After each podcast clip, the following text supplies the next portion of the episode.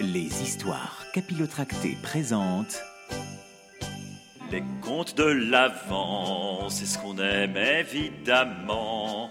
Parce qu'après c'est trop tard, alors oui, il en a marre. Nous on veut des contes de fées, des histoires qui font rêver. Oui, juste avant Noël, on se fait la belle côté imaginaire. Oui, c'est les contes, c'est les contes, les contes de l'avant. Les contes de l'avant, des histoires capillotractées. Hey, oui, c'est les, oui, les contes, les contes de l'avant. Parce qu'après, oui, c'est trop tard. Alors on fait ça plutôt avant le 25 décembre. Oui, attention, c'est le début du compte à rebours. 1er décembre. J'ai le plaisir aujourd'hui de vous conter l'histoire de Jean-Loup. Il y avait une fois un marquis, un grand, grand marquis, hein. oui, oui, très, très grand. Oh là, bah, je sais pas, moi, 1m87, 90, euh, enfin, une grande taille, surtout pour l'époque, hein, vous voyez. Ah là là là. Alors ce marquis, il avait un fils, mais il avait aussi un frère. Eh ben oui, c'est- normal d'avoir une famille, vous me direz. Mais ce frère-là était un peu spécial. Il ne lui voulait pas vraiment du bien, si vous voulez, ni à lui d'ailleurs, ni à son fils. Et, tandis que le petit attrapait à peine ses quatre ans, son oncle, donc, hein, le, frère euh, pas terrible, terrible, hein, le seigneur frère euh, du marquis, le fit voler. Vous vous rendez compte un petit peu? Voler, genre kidnapper, quoi, euh, le gosse. Par deux hommes à lui, hein, qui prirent bien leur moment. Et ni vu, ni connu, je t'embrouille, le gamin, dans un sac, bam, on l'enlève. Non mais le truc, euh, euh, faites entrer l'accusé, quoi. Alerte enlèvement, alerte enlèvement. que de recherches. Ah non, non, non, mais alors là, vous pouvez pas imaginer. Que de recherches pour retrouver le gosse. Rien. On ne retrouva rien. Les voleurs avaient disparu avec ce petit, comme s'ils avaient fait quelques trous à la lune. Pas trace de l'enfant dans les villages, ni dans les fermes, ou la moindre cachette à des dizaines de lieues. Rien. Ah, qui dirait ce qu'il était devenu? On promettait des monceaux d'or, vous imaginez bien. Bon, c'est quand même un marquis, il a quand même du, du, du blé, du pognon, hein, le gars. Et pas une commère, pas une vieille aux petits yeux de fouine pour en dire quelque chose. Incroyable, vous dis-je. Comme s'il avait été tout, de- suite égorgé, euh, enterré, euh, direct. On n'en parle plus. Et puis, bah, du coup, euh, bah, voilà. hein.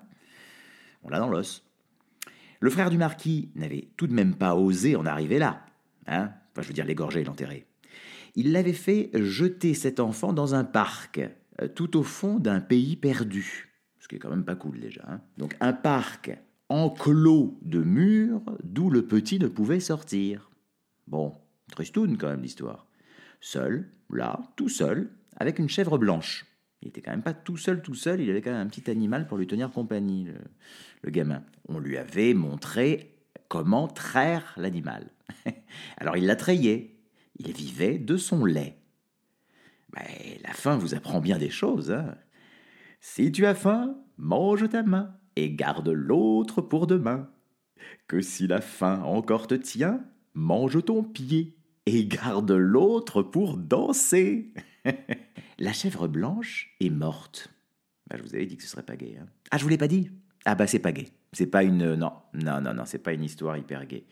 Mais bon, écoutez, hein, c'est la première du mois de décembre, il y en aura des meilleures. Ou pas d'ailleurs, faut voir. hein.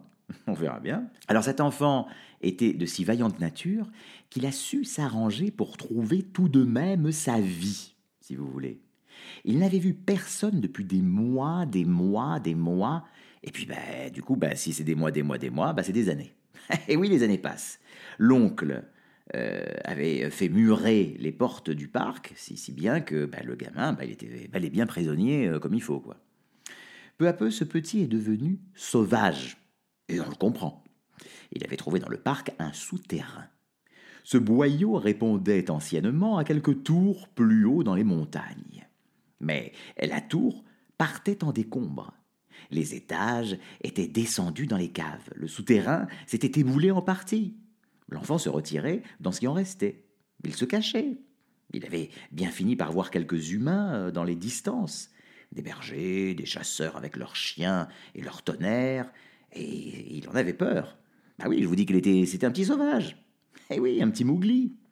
Il ne sortait que de nuit pour attraper des poissons blancs dans la rivière, pêcher comme font les chats, ou tuer à coups de pierre un lapin, un levreau.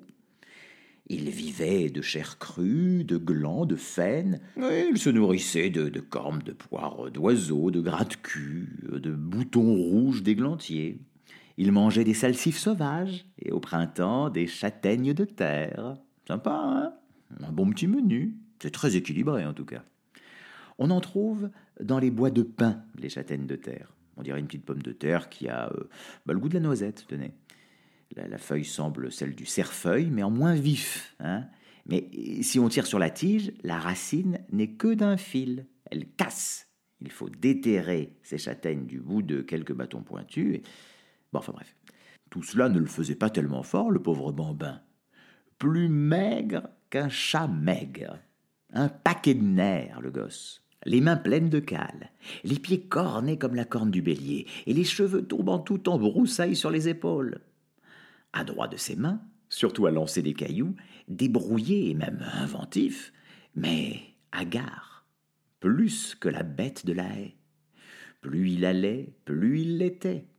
Il s'était avisé qu'il y avait des personnes jusqu'au fond des campagnes, et pour les éviter, il ne sortait que de nuit.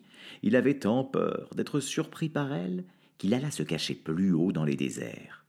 Il se fit une cabane entre deux masses de rochers, qu'il couvrit de branchages et de mottes, en ne ménageant qu'un trou pour la sortie, au ras des roches. Puis il creusa. Pour être plus retiré, il s'enfonça comme la taupe, si bien qu'il perça jusqu'à une mine, une mine de charbon de terre. Mais il vit une lumière au loin. Il boucha le passage, les mineurs ne l'aperçurent même pas. Un jour, des dames étaient venues aux abords de la mine avec leurs petites filles. Elles se promenaient dans la campagne. Une des petites s'était retardée. Elle cueillait de ces belles fleurs qu'on ne trouve que dans les solitudes. Cueillir les fleurs, joie du cœur. Cueillir les fleurs, c'est un bonheur, oui, cueillir les fleurs joie du cœur. Les dames l'appellent. Elle repart en courant. Et tout à coup, elle choit dans le trou. Elle tombe droit sur ses pieds dans ce qui était le grenier du sauvage. Il était là, qui guettait, tout inquiet. Il s'est vu brusquement en face de cette petite, blanche et blonde, qui tenait une poignée de fleurs et qui ouvrait de grands yeux. Il a osé la saisir de ses mains, la hausser entre ses deux bras et la pousser, la remettre dehors. Puis, comme un fou perdu, il s'est sauvé, lui, hein, de l'autre côté, dans les entrailles de la terre. Plus avant, toujours plus avant, jusqu'à se couler dans quelques galeries du charbon. On dit que cette fois-là, deux, trois mineurs l'ont aperçu. Mais ceux à qui ils ont parlé de ce garçon sauvage ont cru qu'ils avaient vu un esprit de la mine. Plus tard, chassant, ou bien cherchant des simples dans la montagne, des hommes ont vu le trou. Ils se sont avisés qu'il y avait là un toit de branches, et, en y regardant de plus près, une cabane. On s'est demandé qui pouvait y loger, et l'on n'osait pas trop éclaircir cette chose. Les plus hardis disaient seulement Il faudrait y voir quelques jours. Est-ce un humain? Et sinon, quelle créature? La petite fille aux fleurs, arrangez cela comme vous voudrez, n'avait dit mot de son aventure. Peut-être avait-elle senti qu'il y avait là hmm, un secret, mais qu'elle ne devait pas livrer aux gens qui vont, qui viennent, qui se mêlent de tout, la retraite du pauvre petit sauvage. Elle était secrète, lente à parler, lente à sourire, bon, peut-être d'esprit un peu triste, hein, qui aime les fleurs, aime les pleurs, oui aime les fleurs, aime les pleurs. Et elle n'a rien dit. Cependant, dans le pays, on parlait de cette créature là-haut. Un mineur s'est trouvé plus déterminé que les autres, qui leur a proposé de monter tous à la cabane. Et moi, si vous voulez, j'y entrerai le premier. Ils ont pris jour. Ils y sont montés tous certains soirs de dimanche, après avoir passé par le cabaret, on l'imagine, et bu rasade pour se donner du cœur au ventre le déterminait à sauter d'un coup dans le grenier. Et le garçon était là, qui dormait, étendu sur un tas de feuilles. Il n'a vu qu'une chose, s'enfoncer en ce tas. Il ne faisait pas tellement clair, au fond de son antre. Puis tout le tohu-bohu de ces hommes qui sautaient là d'en haut, un autre, un autre, encore un autre, ils ont battu le briquet, ils sont allés plus avant, de chambre en chambre souterraine. Et cette première fois, ils n'ont pas vu le garçon sauvage. Peut-être qu'il lui fallait demeurer dans les lieux où il avait vu un jour cette fille et ses fleurs. Il avait peur du monde. Mais, tout d'un temps, il désirait revoir des humains, comme il savait qu'il y en avait. Il se cachait plus que jamais, mais plus que jamais aux aguets, d'un des trous de son terrier ou tapis dans le buisson. L'un l'avait vu rôder de nuit en lisière du bois, l'autre, un matin, l'avait surpris dans les roseaux de la rivière. Les mineurs parlaient de lui. Ils sont revenus un autre dimanche au soir. Cette fois-là, ils l'ont vu dans le fond d'une chambre de terre, mais si effarouchés qu'eux-mêmes, sans bien savoir pourquoi, se sont sentis gagnés par la peur. Ils sont repartis sans lui avoir dit mot. Des gens de marque, cependant, l'ont su. Ils ont remontré à ces mineurs qu'il convenait de faire quelque chose pour ce garçon, ne pas le laisser ainsi à l'abandon dans les entrailles de la roche. C'est vrai, se sont dit les mineurs. Il est sauvage, le pays par là est désert, il pourrait y jouer quelques tours. Il nous faudra le prendre. Et le dimanche qui a suivi, ils l'ont pris. Ah, ça n'a pas été sans peine. Tout un pourchat au repli de ce terrier, toujours fuyant, il s'est jeté dans la mine. Là, d'autres mineurs l'ont entendu.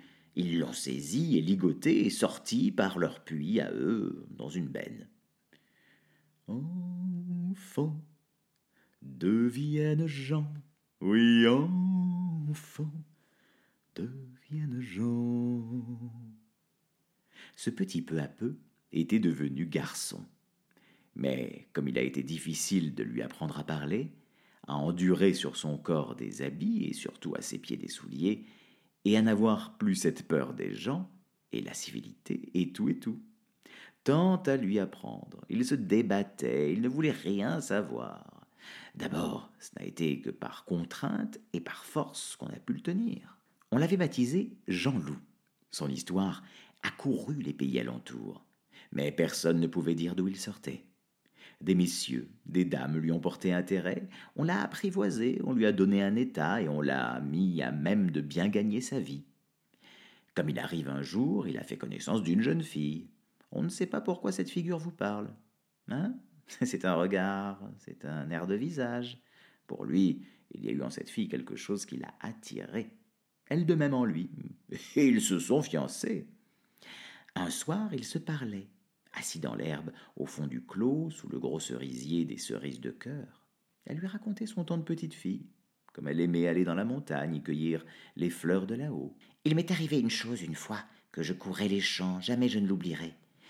Je suis tombée par un trou dans le grenier d'une cabane, et il y avait là un sauvage. C'est vrai. Oui, vous savez, un sauvage.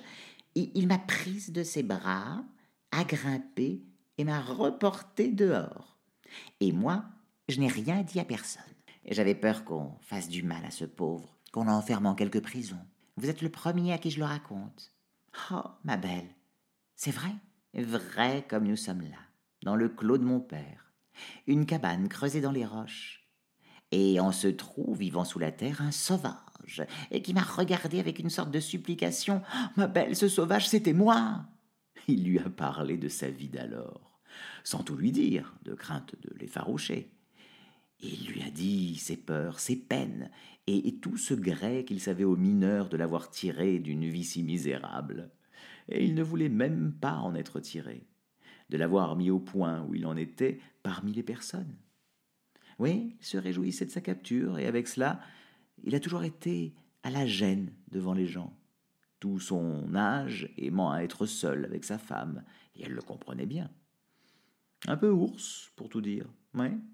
Reconnaissant pourtant que sa vie dans la cabane n'était pas une vie. Mais tout a commencé le jour où je vous ai vu. Et depuis, à travers toutes les filles que j'ai rencontrées, c'est vous que j'ai cherché, qui étiez tombée dans ma cabane. Oh, ma belle, ma belle, voyez comme tout va. N'est-ce pas qu'il y a un Dieu? Que les mariages sont écrits dans le ciel, qu'on voit les destinées se faire, menées d'en haut, comme une plante se fait sur son juste contour pour donner sa fleur même.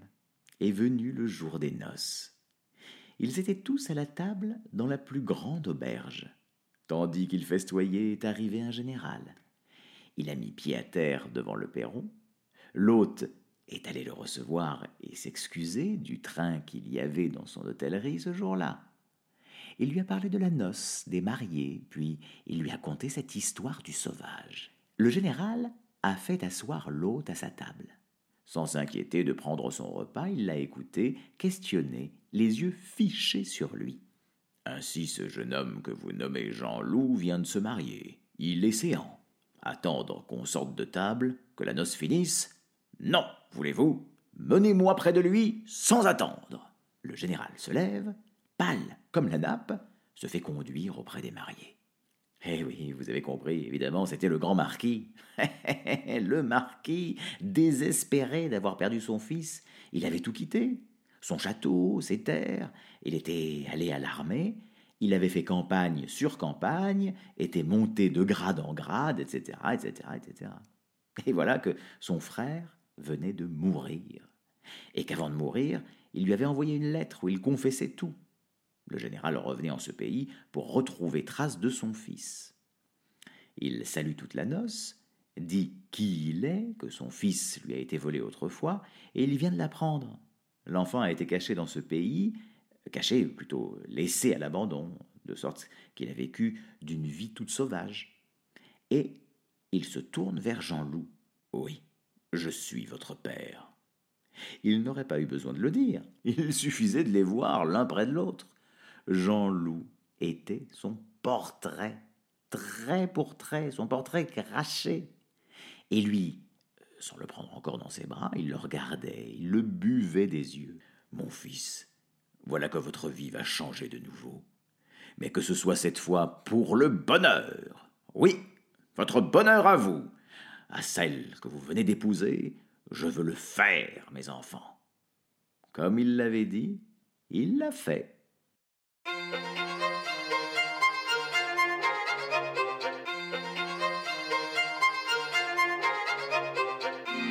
histoires.